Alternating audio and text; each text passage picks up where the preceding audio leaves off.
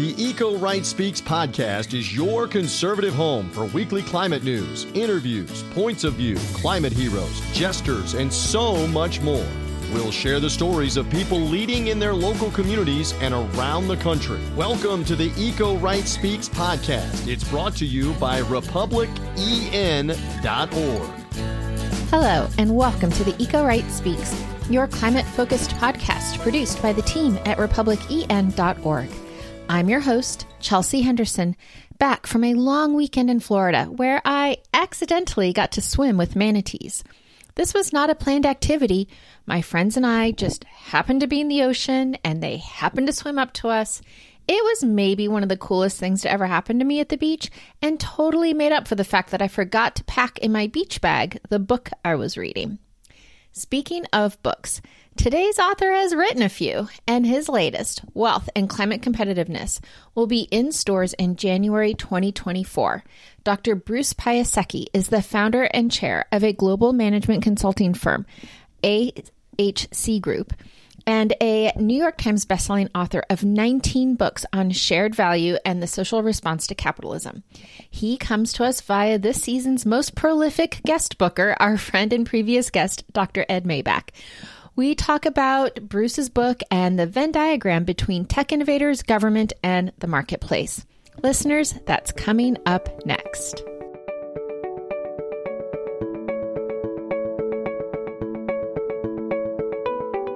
Listeners, welcome back to the show. Super excited to be in conversation today with author Bruce Piasecki. Bruce, welcome to the show.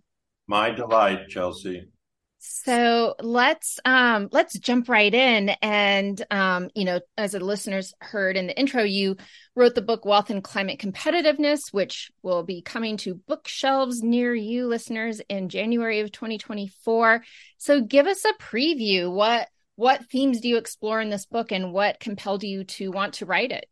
So, the framework of the book is based on the fact that I worked at the beginning of my career 40 years ago for the White House in their Council of Environmental Technology.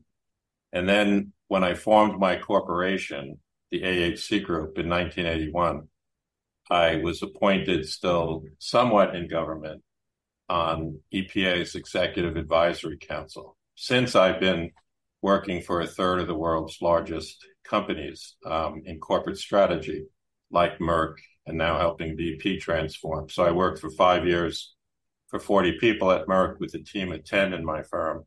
And often it's very complex change management assumptions. So, what I wanted to give the reader and the listener of your podcast is um, a career summary book about competitive principles. Since I competed in um, the Fred Flintstone pace of government. I also competed outside of that Stone VW in corporate settings. I'm now on several corporate boards, which I can reveal a couple of them. So the, the bottom line of the book is you cannot solve the climate crisis only with government mandates. And that that only sharpens half of the pair of scissors. We've been sharpening that half of the pair of scissors since uh, the time of Al Gore and before he wrote Earth in the Balance. And he has become more strident and isolated. What I tried to do was stay central to corporate strategy and jump on a large elephant of social change that I'll tell you about. So, to cut through the issues of energy innovation and climate innovation and all of the greenhouse gas emitters that we see in transportation and big pharma and in hospitals, um, we need to be more clever than simply pro regulation.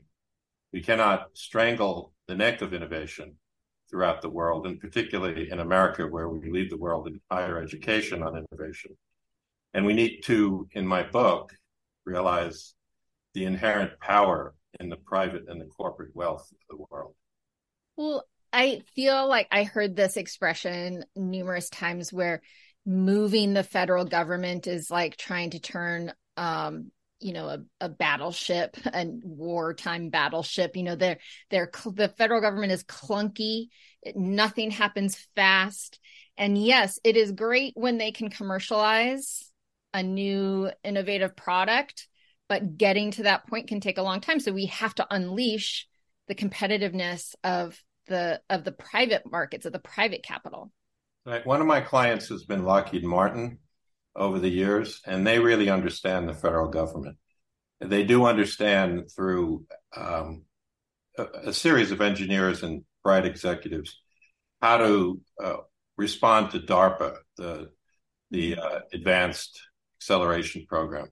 I've argued before um, congress and before uh, federal agency heads that we need DARPA models when it comes to climate change. So there are elements of the federal government that move slow and and and bureaucratically, and that's why I used to teach MBAs and say, some of you will live in the stone VW of um, you know, and move slowly up a hill of important change, especially for public health and aging. However, many of you, 83% of you getting your MBAs, will live in the corporate sector, mostly in small, innovative firms, but some in the giant firms that I've worked for. So I think the essence, Chelsea, is that we we need both government and the private sector. But then I add a third circle, which is the circle of technical innovation. And what's beautiful about those people is like if you think of something like a very stellar example, Apple. Apple has come out with a new iPhone that ha- has allowed them to be so popular that they're half of the purchases of iPhones now in the world. Even lower income and middle income people buy iPhones. And you have to ask, how do they do that against the pressure of the market? Because their prices increase and they design these things like a NASA device that you can drop it from 100 feet and it won't break, right? So they do it because they understand the tempo of technological change. So if you think of three intersecting circles in your podcast series, I've heard people speak from each of the circles. In the middle is the marketplace, and sometimes the marketplace should be by far the biggest circle. To the left of that market is technical innovators, like the people who stay up at night in their garage mm-hmm. finding a new cell phone or finding a new component for the IT economy. And then on the far right is the role of government. We are offering the reader an exciting new glimpse at a narrative of business in society, where business is not against society, but business is in society and making major change. Um, just like personal people that you've sometimes interviewed, like the people up in, um, I think it was Portland, who were, and, and also people in Florida that were public entities helping government accelerate its work. You need all three circles. Well, and, and business in society is a really important distinction from business and society. And one thing I wanted to ask you about is I feel like we're in this weird vortex right now where there is a lot of capitalism bashing, but then I sort of see the other side of that being the ESG bashing. And so, how can we kind of reconcile what have now become really um, partisan attitudes? There is good in capitalism, right? The alternative, not so great. Um, and then also, when it comes to something like having um, sustainability goals for some of these big corporate um, interests that you've worked with and for, I feel like they're doing exactly what a free marketplace wants you to do. They are responding to pressure from their board, from their customers, from society to be more environmental. There's no one forcing them to move in that direction. And so you know you kind of see those two extremes and i'm curious where what you think. How, how do we fix this problem? Yeah.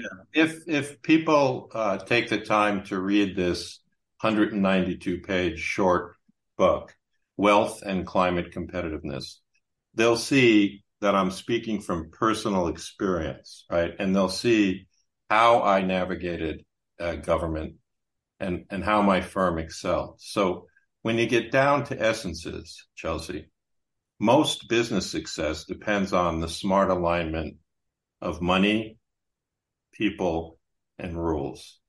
And that the beauty of global capitalism, even though it has its faults, is that it gives some freedom and some guidance to people to smartly align money, people, and rules. So, how you define your staff, its functions, its accountability trails is the first high octane fuel in the engine of business success. And I'm happy to say that my firm, of its 41 years, had every year profitable except for one when I was hiring too many people. Mm-hmm. In short, how you manage your people and find brilliant deputies is the purpose of this book. I'm hoping to help new business leaders and middle sized business readers read my 18 principles of competition in the book so that they could structure and differentiate their organization against the competitors or with the competitors because partnership is a part of solving the climate change. And I think in my firm, the people element was critical. So I started my journey aligning money, people, and rules with few funds. So that's another miracle that I experienced and wanted to reflect in the book. My company was never debt rich. It was always debt avoidance. I come from an Eastern European background. I, my mother, I did not have a father. My father died when I was three. And so I didn't have um, oversight over it. And I had a very accepting uh, woman as a wife who's a continental thinker, more European, more Eastern European. She's actually Sicilian American.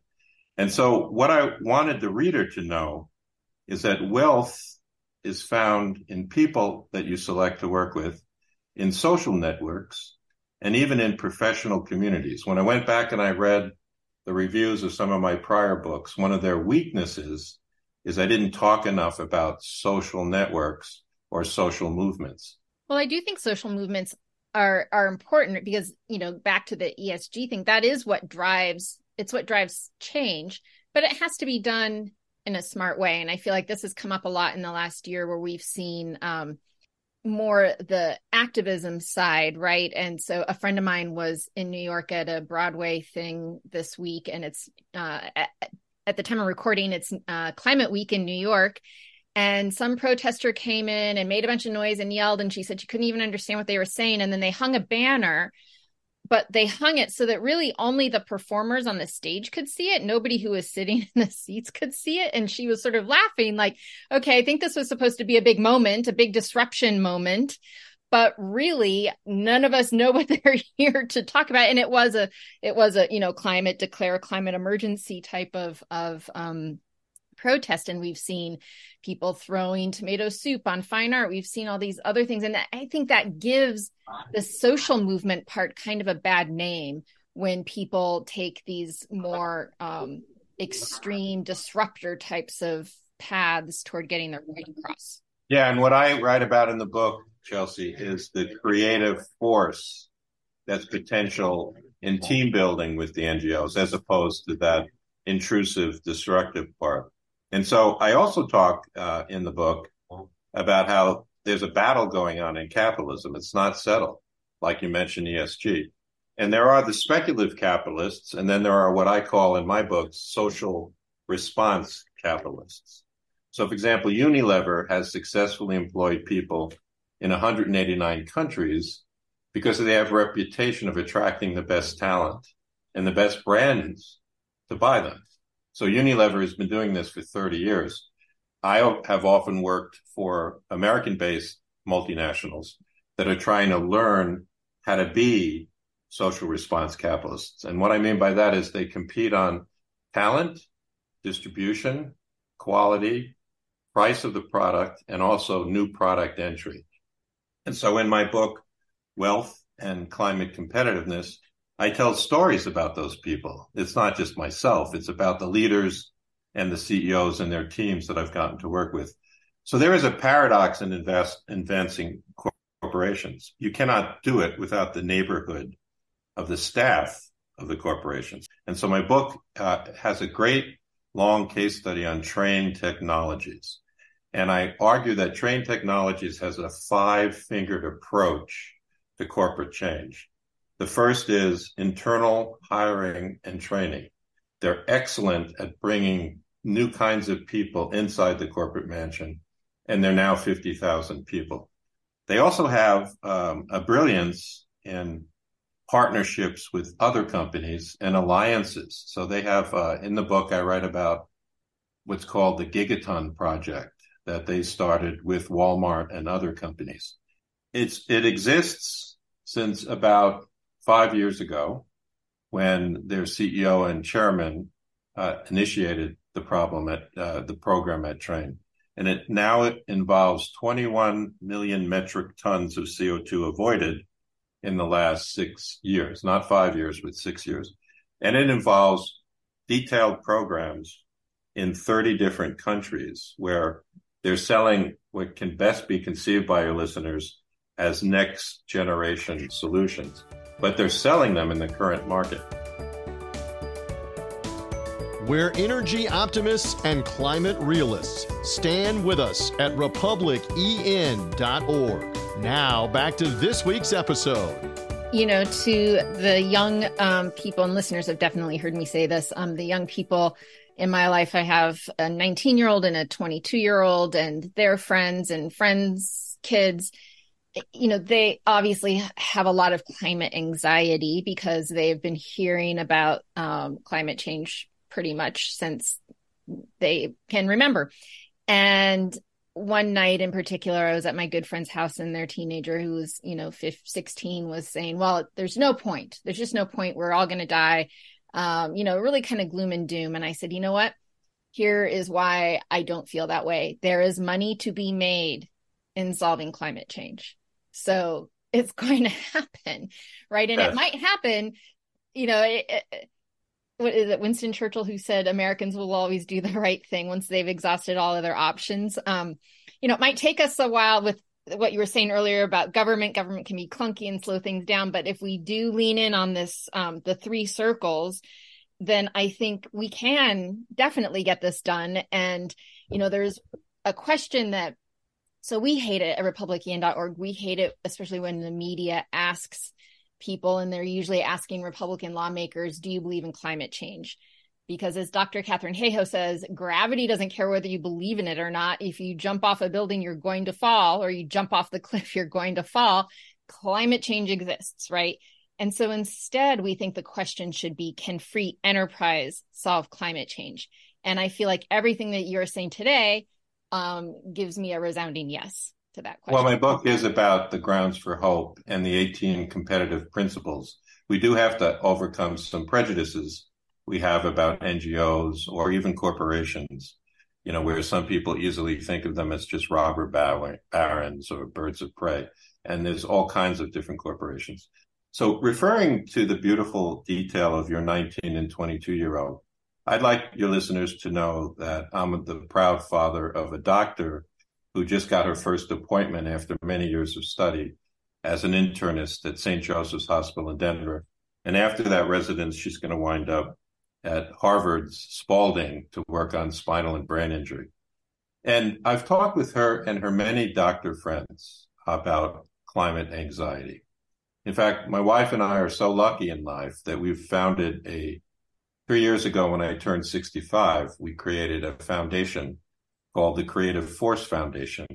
So, for example, this Friday, we're giving an award to a woman who writ, wrote a handbook on environmental advocacy with a set of inclusiveness in mind, because we think that too often um, environmental solutions in the ten, in the big ten environmental groups are advocated by wealthy whites, right? And so this particular person, Lisa, um, is a wonderful new generation writer. And we give these away in Australia, New Zealand. We gave one away to a, a book that I want your listeners to consider if they're suffering climate, climate anxiety. And it's a book called Warmth, W A R M T H. The gentleman is from, his name is Daniel Sherrill, S H E R R I L L. And our six judges found him for this $5,000 award. And Daniel came up to Albany and received a check from a very famous American writer called Jay Parini uh, in front of 500 other writers in our capital, Albany. So we try and make a big thing out of this foundation grant. I recommend his book for anybody less than 35. We give the award to anybody less than 40 because he struggles with do I even want to have a child? In the book. He's he's a beautiful writer, almost like uh, a modern day Henry David Thoreau. Climate anxiety is real. So, for example, I um, sit on an advisory board called the Medical Consortium on Climate and Public Health. It runs out of Stanford and it runs out of George Mason hospitals, with our chairman coming from uh, Lisa Patel, Dr. Lisa Patel from Stanford, and our business head um, uh, on the board of directors is Bill Novelli, who was the CEO of ARP. And so every 90 days, we debate this issue of how to influence the Fred Flintstones in government. And for six years, we helped advocate the Inflation Reduction Act. So I want to signal to those with climate anxiety that even government is moving forward. So this is the way I'd like to think about climate anxiety and add a little adventure in my book. So during the course of the book, I talk about why it's so hard to understand the grounds for hope. And it's because there's a giant elephant in social history with two front legs and two back legs. The front legs are market pricing and policy. Those are the things that people see. And as the elephant steps forward, it rumbles through the neighborhood and causes a big sound like an elephant does in, in walking. Well, those of us who've had the privilege of hearing the back feet, the back feet are investment trends and corporate strategy. Now, probably you have to own a lot of stock to see how investment in efficiency pays off over time. It's a compounding value. It's a momentum play and it's a value play at the same time. Uh, and my book is very much talking about that back leg of investment and where it's moving. My book is also talking about something that maybe only 3% of Americans get to see, and that is the invitation up the stairwell of corporate strategy, where you'll have a CEO, a CFO, a general counsel, normally six corporate functions that I've worked for. And that back leg is practically invisible to the press. It's practically invisible to government regulators. And yet the good news that's overcoming climate anxiety is that this elephant is moving forward. Now, some with a despairing temperament will say it might not be moving forward fast enough. But I think that the grounds for hope is to realize that all four of these legs are being synced now by many different advocates, by many different intelligent podcasts like your own. Last week I was on newsweek.com podcast. Yesterday I was on a Paris podcast. So if you think about how it used to take nine months for one of my books to be even picked up for review in, in print media, today the stuff is instant. And so there are intelligent people asking about the, this elephant even before the book comes out. You can pre-order it on Amazon. You could pre-order it in Rodan Press, right? But you're not going to get it until the new year after the holidays because that's what the publisher wants. So to make a long story short, uh, Daniel Sherrill's book is available now, Warmth, and it's in paperback. It won the New Yorker Book of the Year uh, three years ago when we gave the award, not because of our award, Chelsea, because it's a beautifully written and argued book. When we get off of this podcast recording, I'm going to go order Warmth and I'm going to pre order Wealth and Climate Competitiveness, as I uh, recommend our listeners to do as well.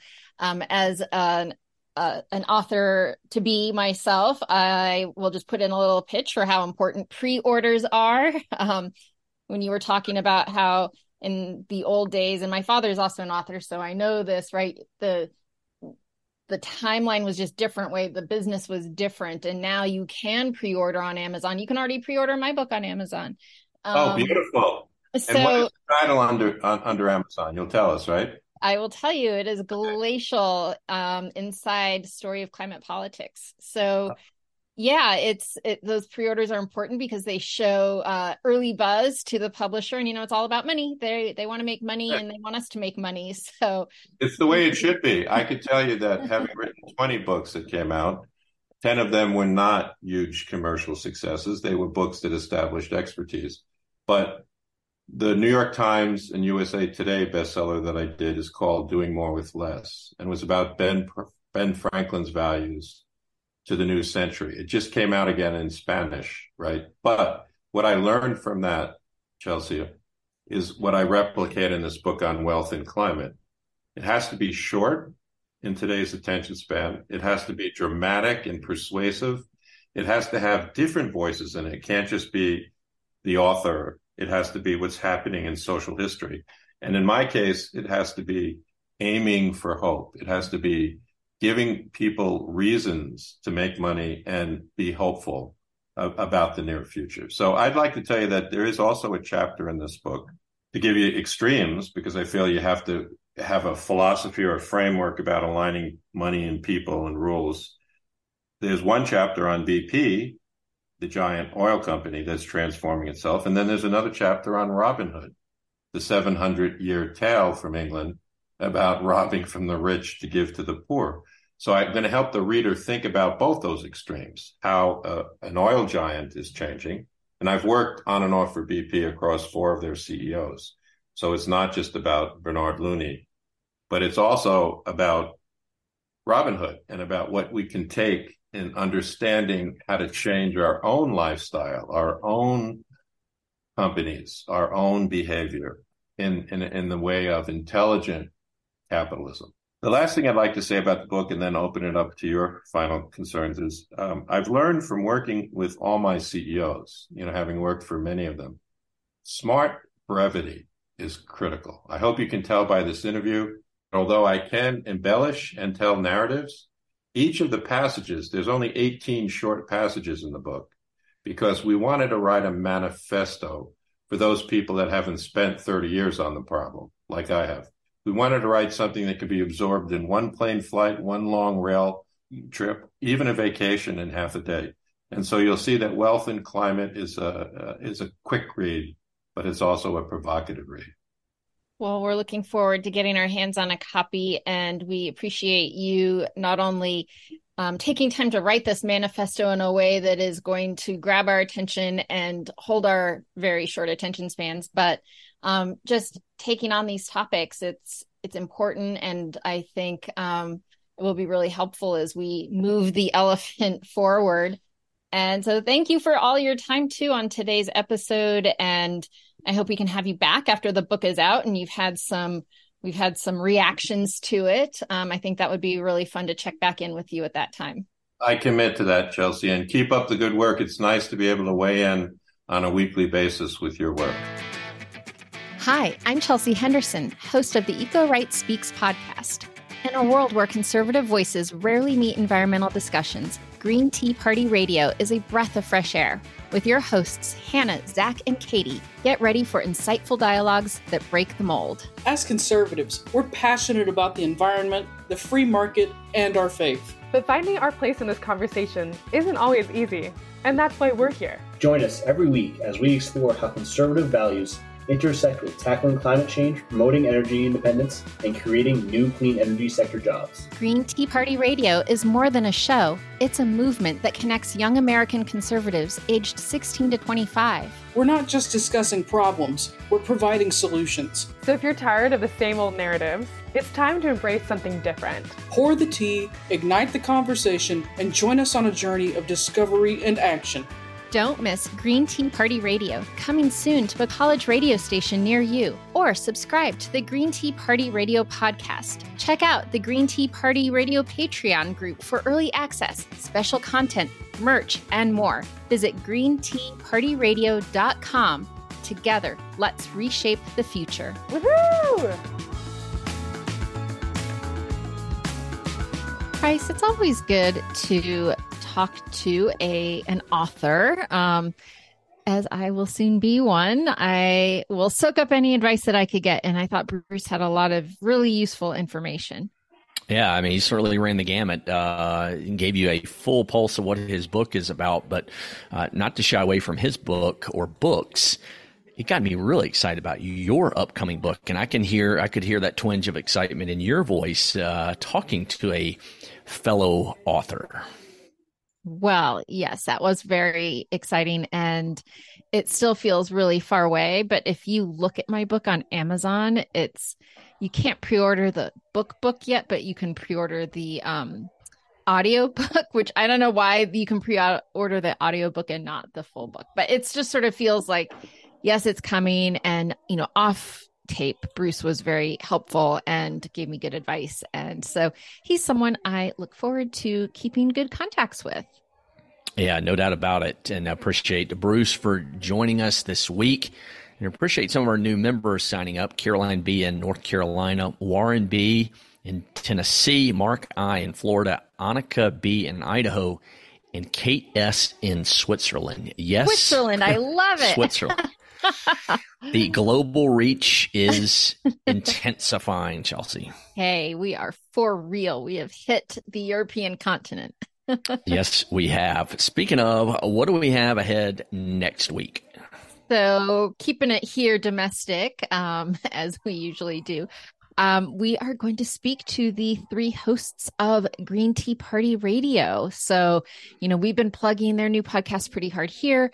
I was mm-hmm. a guest on that show. Um, listeners could um, can hear me if they don't have enough of me already. Um, so just talking to them about how they got the idea to put their show together and how a little check in how things are going and you know, this is all priming me up for my future retirement. So once they're up hmm. and going, then I will, you know, I'm many years from actually being able to retire, but I do like to dream still. So your mentoring knows no bounds, Chelsea. Oh, well, I'm not doing a lot for them, but I am a big cheerleader. So looking forward to sharing that conversation with our listeners.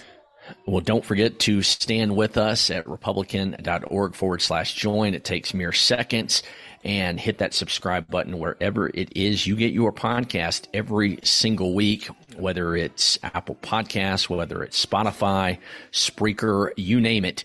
There are ways to listen to us every single week. So we come to you Tuesday with a new episode, and we will do so until the end of this year. If you want to go and find them on our website, it's real easy as well, republicen.org forward slash podcast, Chelsea. But until next week, I can't wait. Have a great week, weekend. And we will do it again next week, friend. See you next week. Thanks for listening to this week's edition of the Eco Right Speaks podcast, brought to you by the team at republicen.org. Make sure to visit republicen.org to learn more and find out how you can be a local eco right leader.